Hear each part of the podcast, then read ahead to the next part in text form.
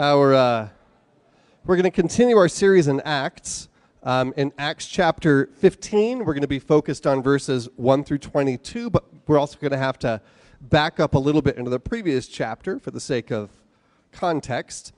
Um, this is one of those sermons that's, I think, important, but isn't going to sound super spiritual, but just stick with me, and I promise it'll be worthwhile. Because it's God's word, and I don't need to apologize for it. Stop, Matt.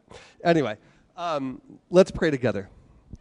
Lord Jesus, I pray that through your word this morning, you would speak to us, that we would be shaped by it, that we would, uh, that we would have insight into what the message is for us here. In Jesus' name, amen. Um, so housework at the Morginski house, like, like chores day, is a, is a full team effort. Everyone has a job, including our four-year-old sojourner. And, um, you know, there's a lot to do. Mow the lawn, pull the weeds, cut down sumacs, throw trash away, clean rooms, find all of the rotten fruit that Sojourner has hidden underneath a couch somewhere, um, you know, get crayon off the walls. It's, it's a lot. And we're not talking about like some sort of crazy perfectionism. We're, we're talking about we need to do all that on chores day just to keep it fit for human, human habitation, you know, like that we don't get shut down by the health department or something like that. And uh, I typically pull the most disgusting or heavy jobs. That seems to be part of the agreement. Is that dad, you know, like for instance, if a if an action figure gets flushed down the toilet, you guys know it doesn't go down the toilet. It gets stuck in a, a trap in there, and, and you actually have to remove the. Yeah, anybody ever had to do this? Find like a GI Joe or a yeah. You, you have to actually take the whole toilet toilet off. So imagine me, you know, having to empty out toilet water and pull this toilet off. And inevitably, I start hearing on any, on any given chores day, I start hearing a through the wall. It's, it's clearly getting a heated conflict of some kind. And then I'm like, uh oh, here it comes. Dad! Right? And I have to get called in to intervene in this conflict, which is usually something reasonable. Like, she punched me in the face. She slapped me in the face. She bit me. She pushed me. I only pushed her because she stepped on my art. I told you if you didn't pick up your art, I was going to throw it away. Right? All, and so on and so forth. And I have to step in and intervene and resolve this conflict because when there's conflict going on, uh, work isn't getting done correct? Like we're, we're off mission. We're not getting the things done that we need to get done. So it's mission critical to get this conflict resolved. Now, sometimes if the conflict is of a certain type and it's, it's the, you know, the, the right circumstances, I'll say, you know what? I'm not going to resolve this. You guys need to sort it out. First of all, I don't want to. And second of all, it is part of raising them up right? It's part of getting, getting kids towards maturity is being able to handle their own conflicts. Conflict, it, it always kind of brings whatever work is going on to a grinding halt, and that's true in the church as well. If, if a church is in conflict with it itself, serious conflict, you know, the, the building of fellowship and trust isn't happening, the sharing of the gospel, all of the, all of the, the, the mission the missional aspects of the church aren't happening if that church is having an internal breakdown right? So so the resolving of conflict for a church any church and the and the capital c church is absolutely mission critical. Now here's the thing. I've been through many of these sorts of things and and and the the first the first uh, idea anyone has is well let's pray about it and see what god says because this this group wants a this group wants b they're in conflict let's have god decide it. They want intervention. But what if part of god's plan for the church is that we mature enough to resolve our own conflicts? That sounds scary doesn't it? Do you mean to say that whatever little microfraction of Christ's church we're responsible for, it's actually up to us to resolve these conflicts, and God isn't always going to intervene in a obvious way. Well, yes, but also as we're going to see in the text today, that God actually provides what we need to handle conflict. Now, the book of Acts, as a quick refresher, uh, the book of Acts, the type of literature it is, is ancient history. And an ancient history isn't just written to catalog events. Instead, it's written so that people in the future would be shaped by this history. And so, an ancient history of the church is not just a cataloging of events, but it's for those who are the current caretakers of the church to look back and be shaped by what we find here. Now, Acts chapter 15, we are going to see come to a head the number one conflict of the first century church. A conflict that was so intense it nearly split the church in two. We nearly had two different Christianities. We came very close. And the thing that you're going to notice, because I'm pointing it out right now, is that God is silent. Throughout the book of Acts, the Holy Spirit's been like, go over there, talk to that guy. You know, the Holy Spirit has had no problem directly uh, communicating to the church. But in this case, in this most critical of moments, the Holy Spirit stays completely out of it, is totally silent. Now, what is this conflict? Well, we're going to be uh, mainly in chapter 15, but look back with me at chapter 14, 27. And when they arrived and gathered the church together, they declared all that God had done with them and how he opened a door of faith to the Gentiles. Now, who's the they? It's Paul and Barnabas. They had just been on the first missionary journey, and non Jewish people were coming to Christ in large numbers. And so the church that they were rejoicing with was the church at Antioch, which we talked all about a couple of weeks ago. And so non Jewish people are believing in Jesus, everyone's happy. Great. 15, verse 1. Look with me. But. Uh, that's a disjunctive. Everyone's happy, but some men came down from Judea and were teaching the brothers Unless you are circumcised according to the custom of Moses, you cannot be saved. And after Paul and Barnabas had no small dissension and debate with them, pause real quick. Okay. So, no small dissension and debate. We see the conflict. What, what do these people want? So these are Jewish Christians, these are believers who are saying, hey, that's great, Gentiles are coming to know Jesus, but first they have to get circumcised and follow the law of Moses, or they can't. They can't be saved unless they first become Jewish, right? This, it, believe it or not, this is the number one conflict of the first century church. This was a tough one. And so, how do they resolve this conflict? Well, look with me at the rest of verse 2. It says, After Paul and Barnabas had no small dissension and debate with them, Paul and Barnabas and some of the others were appointed to go up to Jerusalem to the apostles and the elders about this question. This text, this chapter is known as the Jerusalem Council. This was an official gathering of the leadership of the church at the time. Okay? And Paul and Barnabas and people from other churches are sent as delicate as delegates. Okay, verse 3. So being sent on their way by the church, they passed through both Phoenicia and Samaria, describing in detail the conversion of the Gentiles, and brought great joy to all the brothers. When they came to Jerusalem, they were welcomed by the church and the apostles and the elders, and they declared all that God had done with them. Okay, so what are we seeing here?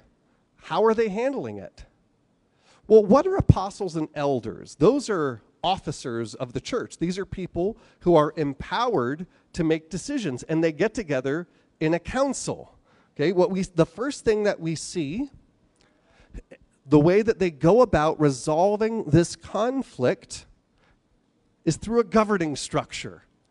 Oh, do that for devotions. Mm, good spiritual vibes. You know how sometimes when someone like says something that's spiritually profound, you get a mm, a good mint. Mm, that's a good mint. this isn't that. This sounds about as unspiritual as can be, but we have to ask, all right, these apostles and elders that are going to get together in this council, and we're going to see this is where they resolve it. Where did they come from? Who appointed the apostles? Jesus did. Where did the elders come from? Well, they came from the apostles appointing elders as they planted churches. This is the unexciting part of, of, of, uh, of how God set up the church, that God has given us a governing structure. Just say it with me governing structure. Don't you feel more spiritual? now, it doesn't sound very spiritual, it doesn't sound very exciting. But here's why it's important. Let me tell you a story. When I was 19, I was a highly seasoned Christian leader. I've been a Christian for three and a half years, all of those going to a youth group and never being a member of a church. And so some of my friends and I, now that we were no longer in youth group, said, well, why don't we like start a gathering, just informal? I'll get my guitar, we'll sing youth group songs in the dark at the top of our lungs, and we'll do communion with Hawaiian rolls. I'm sorry, Renee. It was, we didn't know better. But we were like, yeah, let's do that. And it was, it was like very passionate worship time. It was great. And soon other, other young people uh, started coming to it as well. And, and some people even came to faith. And we said, Isn't that great? We didn't need a plan, we didn't need a structure. Just worship, let it happen. Shoobity doo. And then I w- went out on tour.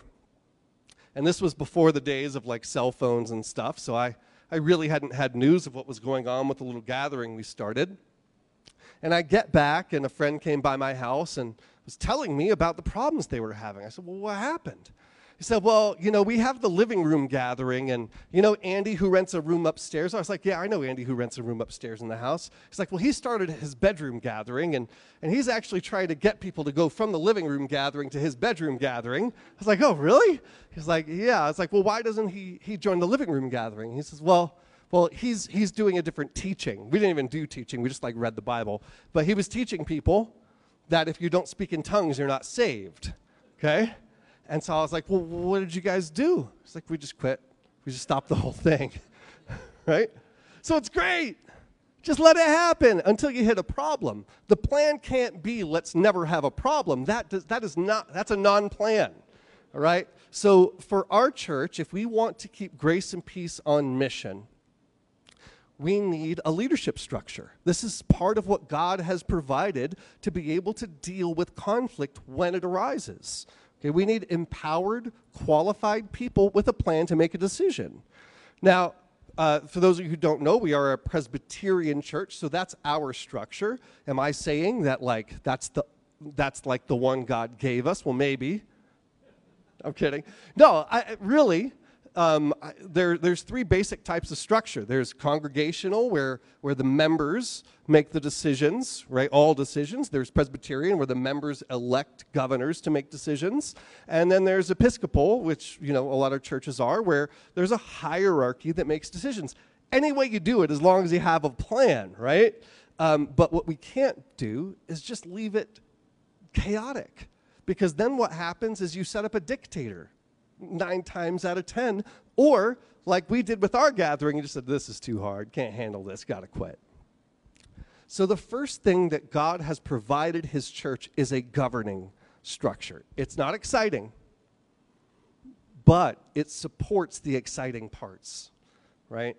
It's, it's the, it's the, it's the, it's the um, you know, like in a tent, you need those poles. They're not exciting, but if you don't put them in there, the tent does not stay up. Um, so, but structure alone isn't enough. You also need a shared authority. Now, Babylon Bee had a funny article I liked back when Babylon Bee was funny. Um, and you probably, so this requires a little background.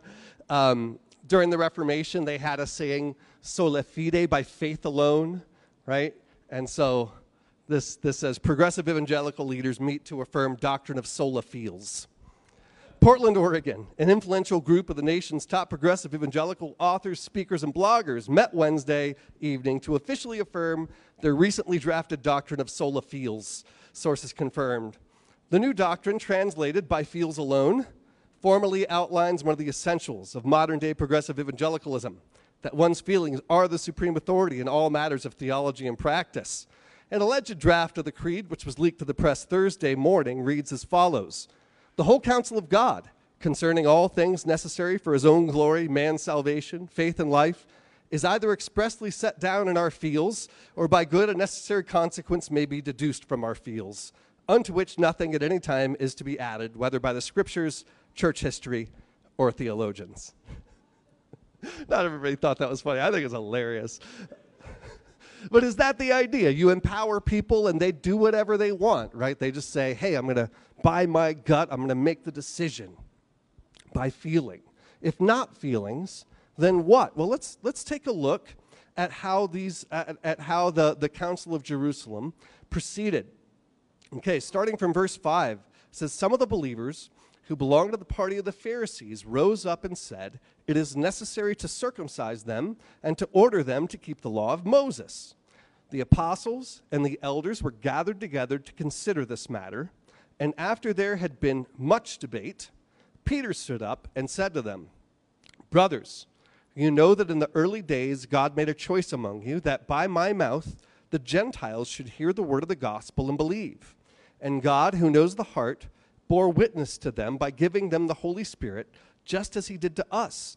And he made no distinction between us and them, having cleansed their hearts by faith. Now, therefore, why are you putting God to the test by placing a yoke on the neck of the disciples that neither our fathers nor we have been able to bear? But we believe that we will be saved through the grace of the Lord Jesus, just as they will. So Peter gets up and he gives his argument as hey, remember back in Acts chapter 10, guys? I was the first to share the gospel with a non Jew, and the Holy Spirit descended on them. Remember that? And that's what we've seen. Look at what God is doing. God is saving Gentiles. They're receiving the Holy Spirit even though they're not circumcised or following the law of Moses. Okay. Next, it says in verse 12, and all the assembly fell silent. And they listened to Barnabas and Paul as they related what signs and wonders God had done through them among the Gentiles. So Barnabas and Paul get up and they share what God has done among the Gentiles. You say, hey, we've been out sharing the gospel among the Gentiles, and God is giving us the power to heal and do all sorts of things among the Gentiles. So both of the, the first two speakers we hear about are saying, look at what God is doing. Verse 13. After they finished speaking, James replied. Now, real quick about James. James is not James, the brother of John. He's been martyred at this point. It's also not James, one of the 12 apostles. This is James, uh, who's also called James the Just, who wrote the book of James. He's the brother of Jesus.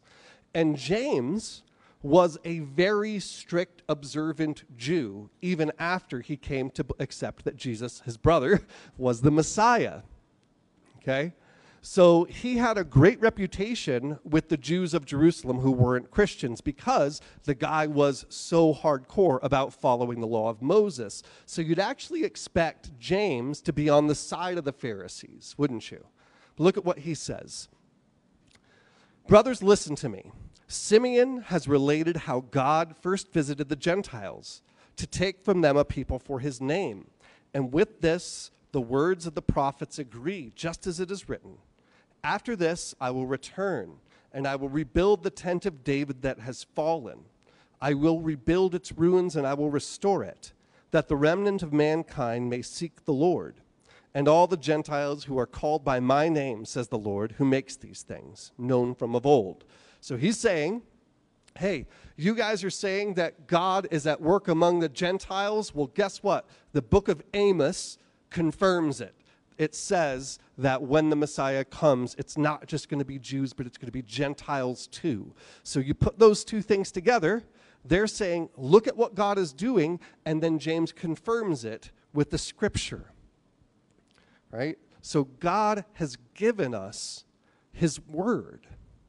This is part of how we resolve conflict. Is that God has given us his word. It's, it's like a constitution. It binds all other laws and judgments and actions. So, yes, pay attention to where God is at work, but it also needs to be backed up by the word as it was here. So, God has given us governing structure, a constitution, but both of these things are only as good as the people who are executing it. Right? The character of the people who are making this call is really, really important. So, for example, our, our Congress, since about the year 2012, has been famously inept. Right? They are so gridlocked, they, they can't get anything done. They, they kick out less legislation than any era before them, and, and I'm not telling you guys anything you don't know. Do you realize that the Congress, structurally speaking, is exactly the same as it was 40 years ago? There's no difference. Congress was far more productive, far less polarized. They were making compromises. They were doing all the things you need to do to be a functioning legislature. So structurally, it's the same. And the Constitution's the same. What's different?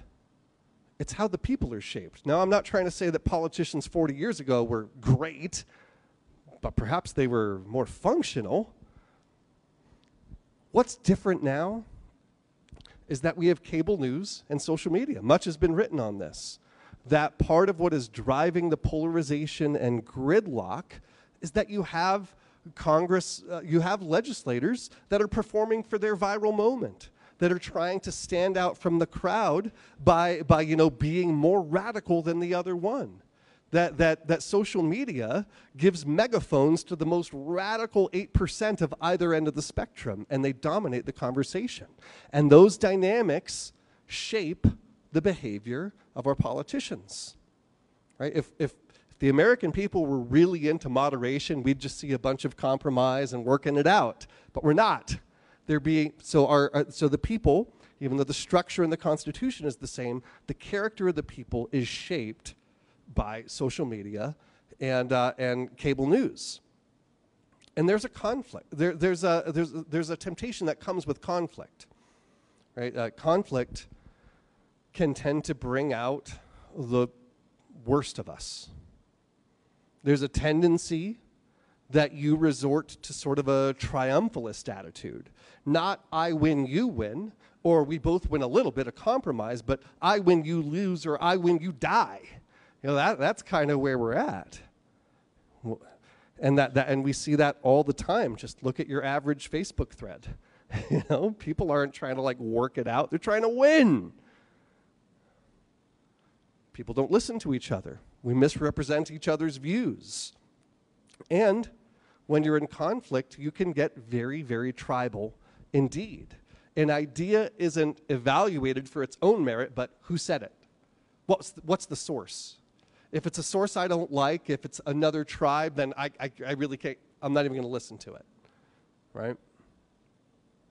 Character is paramount. And we're going to see in the next few verses just the difference of character and how important it is in resolving a conflict in the church. L- look with me at verses 19 through 21. James is continuing his speech. He says, Therefore, my judgment is that we should not trouble those of the Gentiles who turn from God. Now, the, the word for judgment here doesn't mean that James is passing a decision. He can't do that right? What he's doing is not just making a suggestion, but he's making a proposal, saying, I propose that we do this, and this is the proposal that does get adopted by the council. We're going to see they even issue a, a, letter to all the churches. So this is the, the adopted proposal. So he says, he says, no, we, we, have, to, we have to decide against making Gentiles uh, get circumcised. But but should write to them to abstain from the things polluted by idols, from sexual immorality, and from what has been strangled, and from blood. So now that doesn't make that list is kind of an odd list, like why those four things? Do you know who knows? Nobody. why they chose those exact four things. One of them, sexual immorality, is obviously a moral issue, and the other are ceremonial. Don't eat meat that's, that still has blood in it. That's a Jewish dietary thing. No one knows exactly why those four things, but their purpose is very clear. Look at verse 21. He says, For from ancient generations, Moses has had in every city those who proclaim him, for he is read every Sabbath in the synagogues. So he's saying, hey, all these towns that, that Paul and Barnabas are going to that are mainly Gentiles, well, there's some Jews there too. And we need to avoid unnecessary offense. So even though the council decides against the Pharisees, it still compromises. It says, you know, there is some wisdom in what they're saying. Even if their main point is not in keeping with the gospel, we're still going to take on board some of their suggestions. Is your mind blown? Did you realize this was possible for human beings to do in a conflict? That they're not just saying, You lost, put your face on the ground so I can stomp on it, you know, that sort of thing. They don't do that. Instead, look at how they treat the defeated. They treat them as brothers. They take on board some of their suggestions. They see the wisdom, some of the wisdom in what they were saying. And, and the next thing I want you to notice is how do the defeated behave? Look at verse 22. Then it seemed good to the apostles and the elders and the whole church to choose men from among them and send them to Antioch with Paul and Barnabas. They sent Judas, called Barsabbas, and Silas, leading men among the brothers. So they, they wrote a letter, an official letter that was supposed to be circulated to all the churches. They sent delegates with this letter to say, hey, this is official. But did you notice that it said the whole church? Now, who here supposes that a contentious issue like this achieved some sort of Borg like unity through this council, where everybody who was on the other side is like, Yes, we now agree with everything you say, we are the Borg, right? No. No, there were still people who were outvoted, who lost. But they backed the decision of the council. How do you get this? How do you get winners that aren't being triumphalistic and people who lose that are still maintaining unity? Well, look back with me at verse 11. Peter says it. We believe that we will be saved through the grace of the Lord Jesus, just as they will. What we're seeing here is character formed by the gospel instead of triumphalism instead of tribalism. It's character formed by the gospel. That's the, God has given us not only a governing structure, not only his word, but he's given us the gospel. When front of mind is pride, I've got to prove I'm the best. When front of mind is self-righteousness, I'm so right and they're so wrong. When it's when front of mind is is rejecting people of the other tribe, you know, they're wrong, so I don't need to listen to anything they say. It's really hard to avoid or resolve conflict if that is what's governing people's characters. But if the gospel is front of mind, if the gospel is shaping character, it's a whole different story. If you've got others centered, right? Jesus died for us, not considering his own interests, but considering our needs. Humility. Christ laid down all of his rights and all of his privileges for you and for me. Self awareness, right? If you're sitting there saying, you know what, my sin was so bad, God had to die on a cross, it's hard to have self righteousness. If those things, if humility, if other centeredness, if self awareness is front of the mind, if it's a character shaped by the gospel, well, it's hard to sustain a conflict people are going to be seeking resolution and unity, repentance and forgiveness. So, God, to, to, to resolve conflict, God has given us governing structure, His Word, and the gospel. So, we need to use what God has given us to resolve conflict in the church. This is absolutely mission critical. How do we do it? And why does it matter to you if you're not like an officer in the church? Well, how do we use the leadership structure? First of all, you got to have one, right? We, we, we took great pains over the last couple years to get our leadership installed, so we do have qualified, empowered people with a plan for how to resolve conflict. Now, does that mean every conflict needs to come before the governors? No, not at all, but they're there if we need it. And not only that, the part of the beauty is, like, let's pretend I go full QAnon you know, and I'm just like Tom Hanks eats babies or whatever, and and the church is like, well, what do we do? The pastor's gone QAnon, right? There is actual recourse not only through our governors but through regional governance in our church. They can yank me and say, hey, we need to send you to like QAnon deprogramming or something like that, right? There is a governing structure to resolve conflict. And it's important that our church understand it, not only our governors, but also just the, the people who are in the church. We need to understand that this, this, is, this is ultimately, when we get in really, uh, when we get in serious conflict, this is the plan.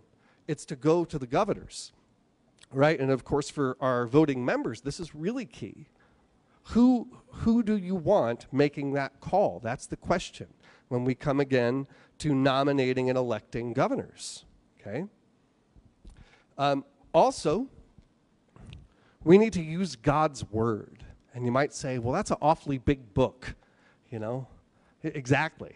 Yeah, the, the, the word of God, the, it, the, the, to be able to handle the scripture well and call on it when needed, in the middle of a conflict, to, be, to know the scripture so well that you're actually able to access what biblical principles would come into play here. Yeah, that's a big task. That's why you don't just have anybody doing it, but also that's why we need to stay devoted, and I choose this word intentionally, to the academic level study of Scripture.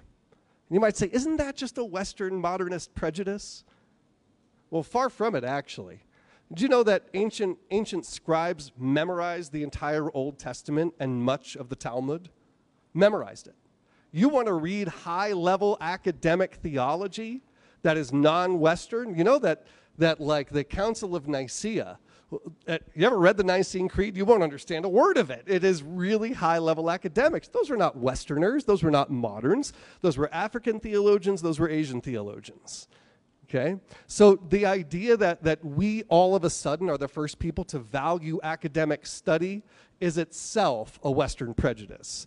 That the church throughout time and all over the globe did not have some sort of simple, lowbrow understanding of the study of the word, but valued the, the in depth academic study of the word for just this reason because if we're going to if we're going to govern the church the way God wants us to, if we're going to stay on mission, we better be really really carefully uh, trying to understand what it is that God wants through his word. And lastly, we need to use the gospel. This is really key. We need a community that's formed by the gospel when, when Grace and Peace or any other church is going to deal with a conflict, it should look a lot different from a Facebook thread. A lot different. There should not be triumphalism. There should not be straw man arguments where you misrepresent your opponent's beliefs. There should be treating one another like family, regardless of what the conflict is. God has given us the tools that we need and also, we want to see, you know, in any conflict, there is going to be some folks that get their way and some folks that don't, or, or some sort of compromise. But the gospel actually empowers us to be able to listen without being defensive and brittle. Also, when we're on the losing side, which I have been, we need to accept the decision. We don't go to social media and blast people. We don't gossip. We don't threaten. Right? That, that, that, is, that is against the gospel. God has given us a, a, governing structure. He's given us His word. He's given us the gospel to resolve conflict. And we need to use what God has given us to resolve conflict. It's kind of like at the very end of Lord of the Rings. Lord of the Rings fans, anybody? The books, not the movies. Not the movies. Put your hand down if it's the movies. Oh, it's okay. They left out the scourging of the Shire in the movies, which just hurts my heart because it's really key. Yeah, Paul knows. So what happens is is the hobbits and Gandalf are coming back from the Great War of the Ring, right? And they're coming back to the Shire and they've been riding a long time and they're like, "Ah, finally the Shire, our idyllic hobbit land." And some news starts reaching them along the road that not all is well in the Shire, and so the hobbits were like, "Man, I thought we left all our troubles behind us. It looks like in, the, in our own home we've got trouble ahead. And, and Merry, one of the hobbits, says, Well, Gandalf, I'm not too worried. Gandalf's the wizard who fixes everything. He said, he said, Gandalf, I'm not too worried. We've got you with us, so all's going to be set to rights. And Gandalf says, I'm with you now, but soon I shall not be. I'm not coming with you to the Shire. You must settle affairs for yourselves. That is what you have been trained for. It isn't my job anymore to settle people's problems. But as for you, you will need no help now. You are grown up indeed. That's the idea. Is yes, we need to listen to the voice of the Holy Spirit, but also God has given us responsibility for a, for a little sliver of His church, and we need to take very seriously the need to resolve conflict. The responsibility huge? Yes. It should make us, you know, work this out with fear and trembling and take these things very seriously. But God has also enabled and empowered us. He has given us what we need to resolve conflict in the church. Please pray with me. God, I pray that your word would be a lamp to our feet. That so many times we don't even know that we need it until we hit the situation that it was intended for. So, God, I pray, first of all, that you would, you would preserve grace and peace from destructive conflict, but also that you would continue to give us governors, that you would continue to that you would continue to speak to us through your word, and that you would continue to shape us through the gospel that we could be a community that remains faithful and on mission as we deal with conflict. In Jesus' name, amen.